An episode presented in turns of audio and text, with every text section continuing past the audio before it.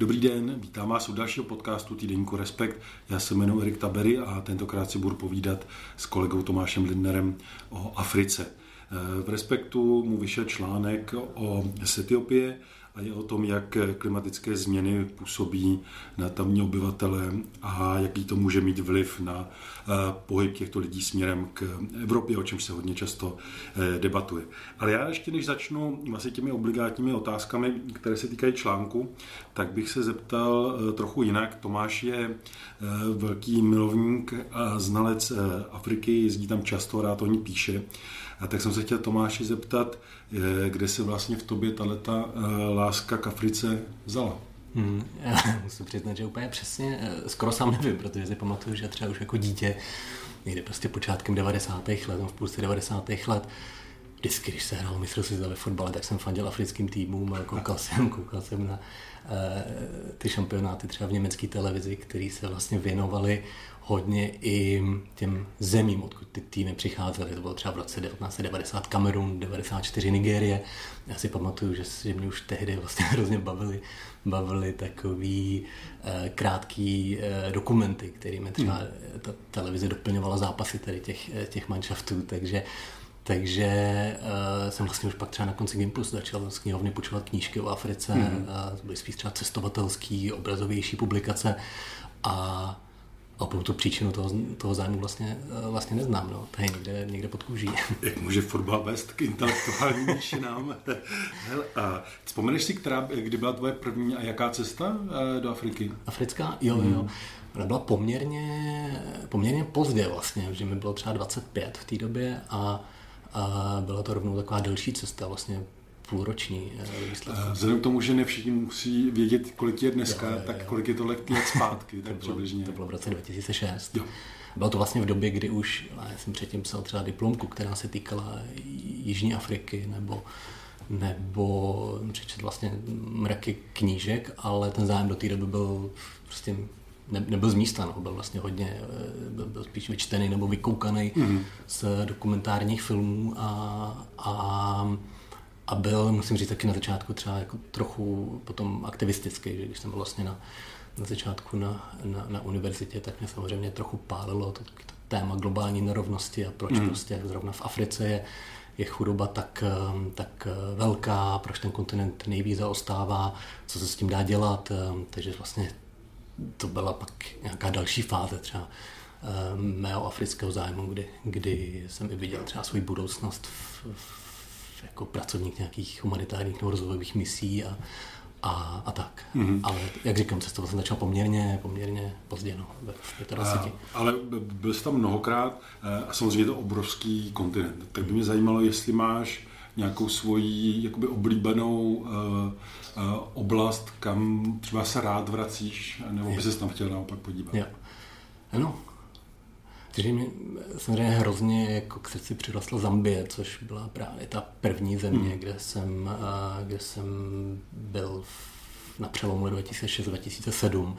Pak jsem tam ještě jednou vrátil, ale to bylo 2008, takže to bylo v poměrně krátkém intervalu a, a hrozně mi mě lákalo se prostě podívat zpátky třeba na stejná místa, kde jsme tehdy, jsme byli ubytováni prostě v takové běžné eh, rodině na, na malom městě po velkou část toho pobytu a rád bych viděl samozřejmě, jak se to malo město změnilo, jak se, jak se daří té rodině, jak se daří, mm. daří různým sousedům, které jsme tehdy třeba každý den potkávali, ale vlastně ty kontakty, to bylo ještě v éře před Facebookem, tak ty hmm. kontakty eh, se přerušily a, Um, samozřejmě jsem tam ještě propojený s některými jako lepšími kamarády, kterými, ty, kterými jsme si v nějakou dobu vyměňovali uh, e-maily a teď jsme právě propojeni přes Facebook, tak uh, bych je hrozně rád uh, navštívil. Mm-hmm.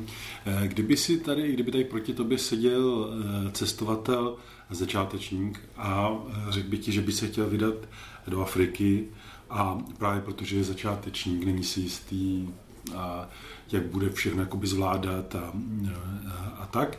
E, jakou zemi bys mu doporučil pro ten první výlet? Jo, úplně pro první výlet myslím, že je dobrá Namíbie nebo Botswana, což jsou vlastně dva státy na jeho západě Afriky, kde je poměrně bezpečno infrastruktura funguje, země jsou zvyklé na návštěvníky z, z, z Evropy.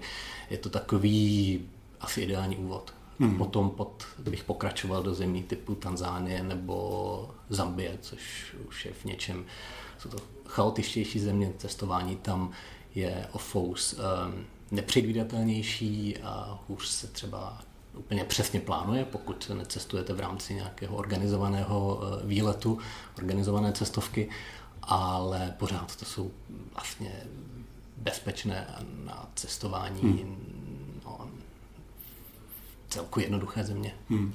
A ty by si dával přednost vyrazit na začátku spíš s nějakou cestovní agenturou, s nějakým průvodcem, nebo uh, uh, už rovnou jako hned poprvé jet po, po, po vlastní ose hmm. a zkoušet svoji nějakou cestu? To asi vyloženě záleží na tom, jakou má člověk už třeba cestovatelskou zkušenost, hmm. i věk, nebo nějakou nějaké dobrodružné naladění. Samozřejmě vždycky je lepší cestovat podle mého soudu na vlastní pěst, ideálně v nemoc velké skupince lidí, řekněme maximálně šesti lidí, abyste se vlastně dostali do nějakého většího kontaktu s místními lidmi, což mi na těch cestách přijde vždycky vlastně nejvíc obohacující, mm. ale samozřejmě je potřeba um, se předem naladit na to, že uh, mnohé věci nefungují tak, jak jsme na ně zvyklí z, uh, nejen z Evropy, ale, ale třeba i z Asie. Je počítat s tím, že um, doprava je spožděná, že hotely, pokud nechcete bydlet v nějakých drahých hotelech, tak jsou třeba méně kvalitní, a leze v nich někdy hmyz a, a tak dále. Že to cestování je prostě náročnější na člověka, působí hrozně moc eh, věmů eh, z, z ulice, lidé se dávají hrozně snadno s bělochem, hrozně často s bělochem do řeči, takže si člověk musí připravit na to, že je velmi často středem pozornosti, která um, může být někdy nepříjemná, to znamená, můžou přicházet děti, které žebrají o peníze například, ale moje zkušenost je taková, že když se člověk na těch cestách lidem otevře, tak eh, řekněme 95 setkání, 95% setkání s, s Afričany, východoafričany, západoafričany je ve výsledku eh, příjemných. Jo? A, a vyplatí se prostě otevřít se. Já znám poměrně hodně eh, lidí, kteří do Afriky cestovali a a nikdo se nevrátil uh, s pocitem nějaké jako lhostejnosti, že by si mm. řekl, hm, byla to nějaká cesta. Prostě vrací se s poměrně vyhraněnými názory. Někdo si Afriku prostě zamiluje a po nějakém čase zpět v Evropě jako cítí velké nutkání se tam vrátit. Uh, pro tuhle nemoc existuje, myslím, ve francouzštině nějaký výraz food Afrik, který jakoby, uh, vyjadřuje tím nakažení Afrikou, ale pak znám také samozřejmě lidi, kteří, kterým to, ta kombinace vedra, eh, chaosu, nepředvídatelnosti eh, prostě nedělala dobře a vrátili se s, s, s pocitem, že se do Afriky už, už, už nechtějí cestovat a, a dají přednost třeba Asii nebo... Hmm. Kdyby se vrátil vlastně k té, té tvojí pracovní části, jak to je s jazykem? Eh, domluváš se anglicky a bez problémů, nebo eh, si tam scháníš vždycky nějakého překladatele, nebo jak, jak, to, jak to hmm. děláš? Je to hrozně odlišné země od země. Eh, v zásadě v bývalých anglických koloních se s každým, nebo s každým, kdo chodil třeba jsme na střední stupeň nějaké školy, anglicky domluvíte. A to znamená, že vlastně skoro kamkoliv, eh, kam přijedete, tak najdete někoho, kdo anglicky mluví a toho pak můžete poprosit, jestli vám pomůže třeba s eh, překládáním eh, při setkání s chudými venkovany nebo s chudými lidmi ve městech, kteří do školy nechodili a tím pádem anglicky nemluví. To, to samé trochu zrcadlově jako platí o francouzských koloniích bývalých s tím, že musím říct, že jsem jako skoro výhradně jezdil spíš eh, do těch bývalých anglických kolonií nebo do zemí, které třeba nebyly kolonizované, jako Liberie nebo, nebo Etiopie. A takže opravdu záleží. No. Teď konkrétně třeba na tom etiopském, v té etiopské cestě to bylo trošku eh, samozřejmě komplikovanější v tom, že to je země, která je složená eh, já nevím, ze 70 různých národů a takže lidé v odlišných částech země mluví jiným jazykem a ne každý, eh, když mluvíme třeba o těch chudších lidech, ne každý se domluví amharštinou, která je takovým jako zastřešujícím etiopským jazykem. To znamená úplně konkrétně, že když my jsme jeli do jedné oblasti Jižní Etiopie, tak jsme potřebovali jiného překladatele, než jsme jeli do jiné oblasti e, Jižní Etiopie. Mm. Zkrátka, protože, um, protože místní obyvatele mluvili jenom těmi lokálními jazyky. A překladatele najít e, často není velký problém, že vlastně jakmile cestujete, dáváte se do řeči s lidmi nebo máte už na místě nějaké kontakty, které si um, uchováváte třeba z minulých cest nebo které si uděláte před tou cestou, tak vám vždycky někoho důvěryhodného uh, doporučí a velmi rychle se dá vlastně při nějakém prvním setkání jako odhadnout, uh, komu se dá důvěřovat a kdo hmm. bude třeba kvalitním průvodcem a kvalitním překladatelem uh, na těch cestách. To znamená, jsem dal vlastně velmi složitou odpověď, protože protože ta situace je při každé cestě, v každé zemi velmi, velmi odlišná. Eh, jak je to vůbec ochotou eh, těch lidí si s tebou povídat? Jako mají zájem eh, mluvit s někým, kdo je z druhého kontu, koutu světa, mají chuť odpovídat? Hmm, většinou s tím mám velmi vlastně pozitivní zkušenost. Samozřejmě je tam ve spoustě zemích cítit jistý genderový rozdíl, to znamená, že muži mnohem radši vyprávějí, než než eh, ženy. To znamená, když se asi podívám zpátky na nějakou svoji historii afrických reportáží, tak uvidím, že jsou třeba muži mnohem častějšími mluvčími než eh, ženy, ale celkově si myslím, že jakmile člověk eh, působí opravdu zvídavě v těch otázkách nějak příjemně, neúplně nadrazeně, tak lidé reagují velmi, velmi vstřícně. Situace je trošku jiná. Ehm, třeba v ehm, v Etiopii v tom smyslu, že to je země, která eh, posledních desít, několik desítek let byla eh, v poměrně profízlované eh, diktatuře.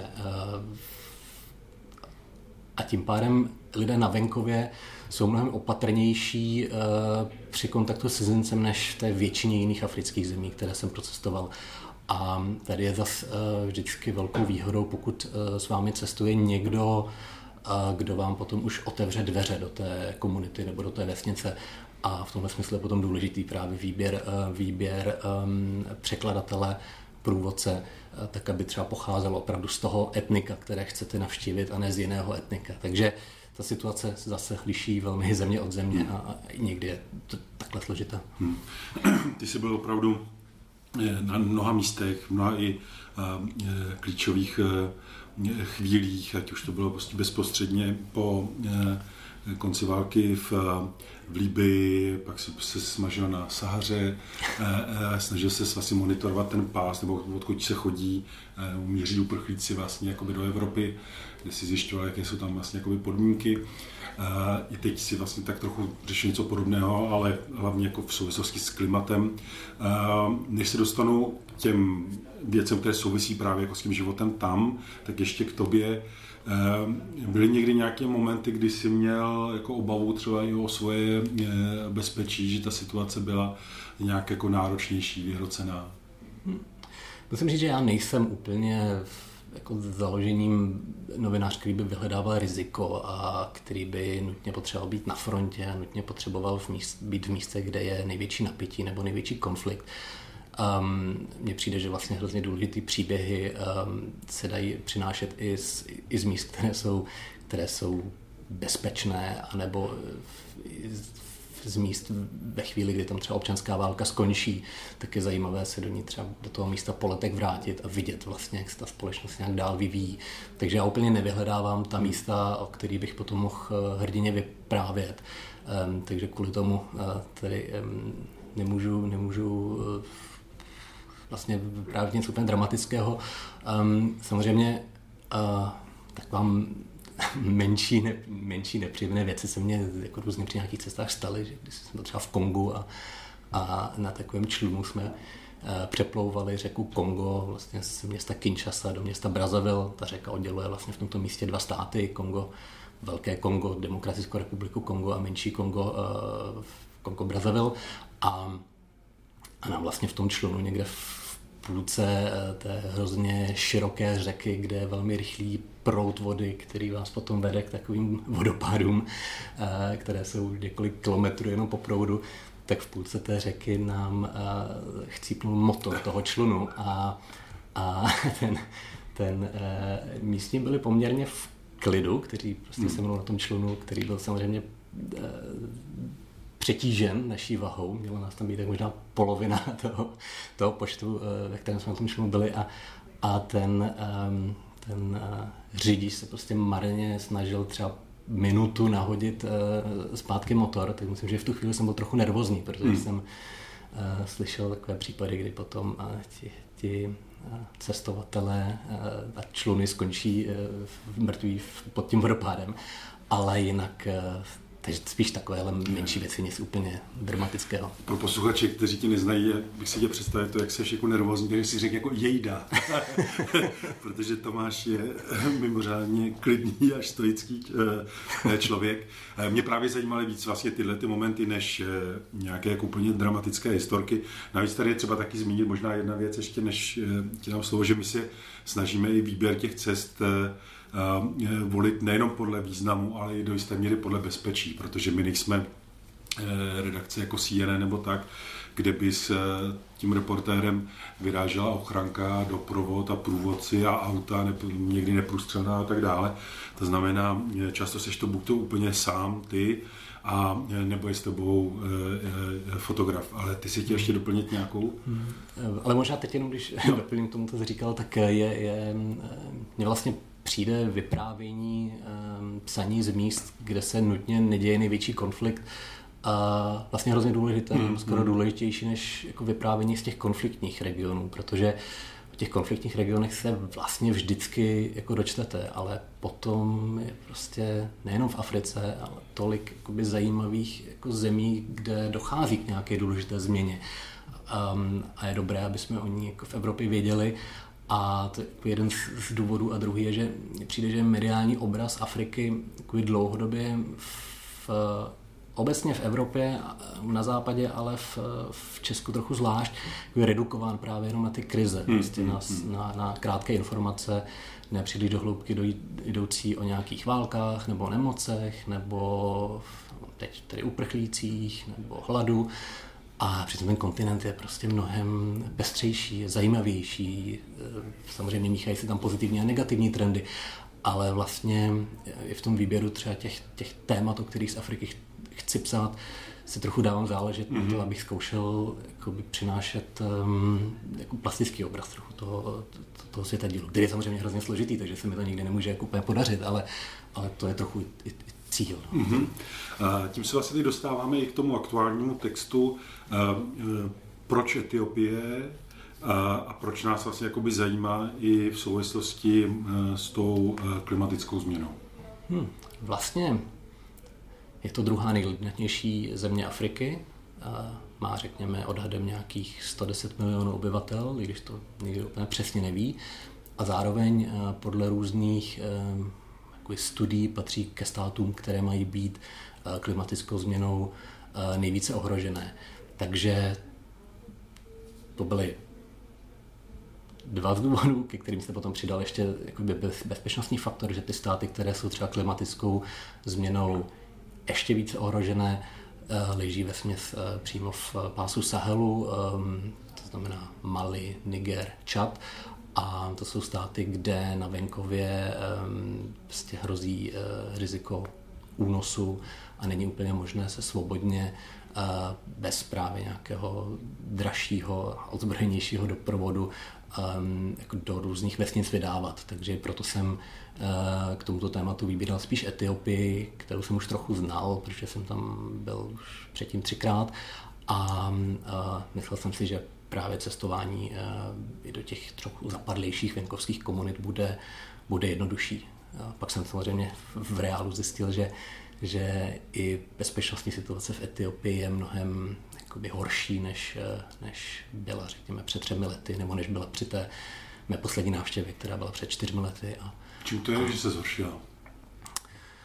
Je to paradoxně výsledkem pozitivního posunu, protože tam poslední eh, rok eh, dochází k eh, přechodu ke svobodnější, demokratičtější společnosti a tento přechod vlastně vyvolává různé nové konflikty ve společnosti. Věci, které byly předtím tu diktaturou trochu zametané pod koberec, tak se teď najednou probouzejí. Konkrétně jde o různé rivality mezi, mezi národy, mezi etniky.